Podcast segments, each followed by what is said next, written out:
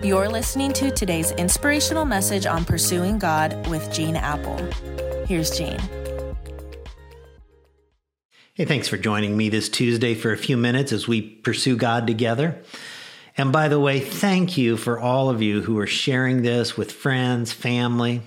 Just as a reminder, you can access Pursuing God on the Eastside app, great tool, on my Facebook and Instagram channel, also on Spotify and Apple iTunes. Now, our theme this week is Plan B. What do you do when life doesn't turn out like you hope? What do you do when Plan A fails?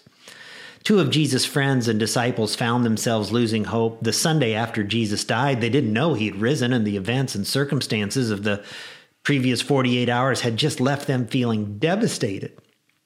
But they say in Luke 24 21, but we had hoped that he was the one who was going to redeem Israel. Their plan A had not gone like they hoped.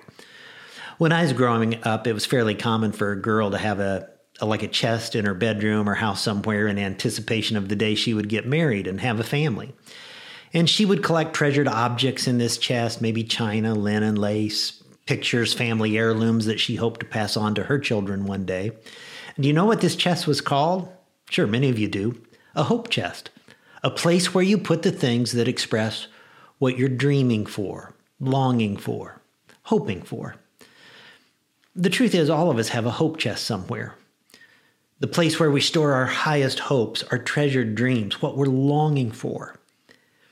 And I guess what I'm wondering is today is what box have you decided to put your hope in? And have you placed your hope in the right box? Some people put their hope in money in a box that says, you know, once I have enough money, I can endure all kinds of other problems as long as I've got financial security but just in our lifetimes, from the current pandemic to the financial crisis about a decade ago, we've learned if money's where your hope is, it's so uncertain. In fact, some of you have more money today than you've ever had in your life. You have it right now, and yet you're still miserable. Maybe it's got you drinking more, fighting more, escaping more.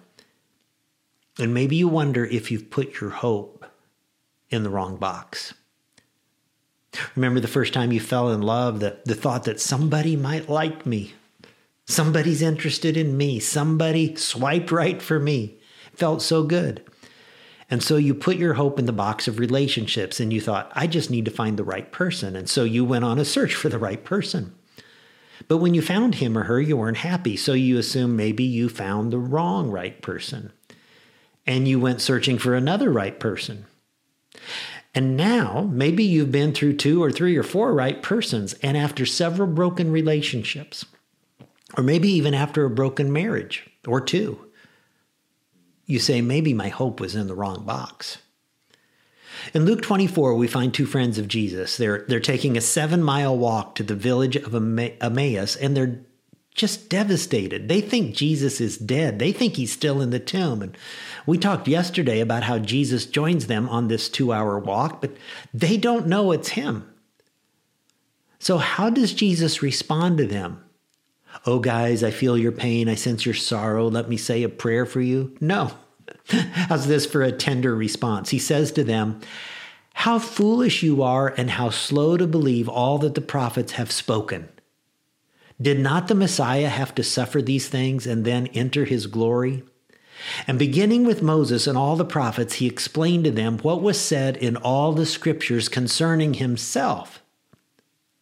So Jesus taught while the three of them walked that seven mile walk. When they got to Emmaus, they asked Jesus, who of course they didn't recognize was Jesus yet, to stay with them because the day was almost over. And the Bible says, when he was at the table, he took bread, gave thanks, and he broke it and gave it to them. Now think about this. What would they have seen when Jesus took the bread and broke it and gave it to them? His nail scarred hands. And when they saw them, the Bible says, then their eyes were opened and they recognized him, and he disappeared from their sight. And they asked each other, Were not our hearts burning within us while he talked with us on the road and opened the scriptures to us? And then they got up and returned at once to Jerusalem and to the other disciples, and they said, It's true, the Lord has risen. Gang, Jesus is alive. We walked seven miles with him. We had a meal with him. We saw his nail scarred hands. Listen, there's a great plan B. He is risen. You see, just like those disciples, all of us have to decide which box we're going to put our hope in. I've thought about this a lot. There are really only two very different kinds of hope in this world. One is to place your hope in something, the other is to place your hope in someone. When you put your hope in something, you're hoping for a particular outcome, a particular circumstance to turn out the way you want it to turn out. Hope I get that job. Hope I get that house. Hope I get that girl. Hope I get that girl and she gets that job and that house. But you'll never find enduring hope in something. And this is why my hope is based on an empty box where on Easter Sunday morning, the death defying, grave defeating, fear destroying, hope infusing Savior of the world rose from the dead to give you a living hope that can never be taken away. This is why the empty tomb is my hope chest. God, I pray for anybody who's struggling today.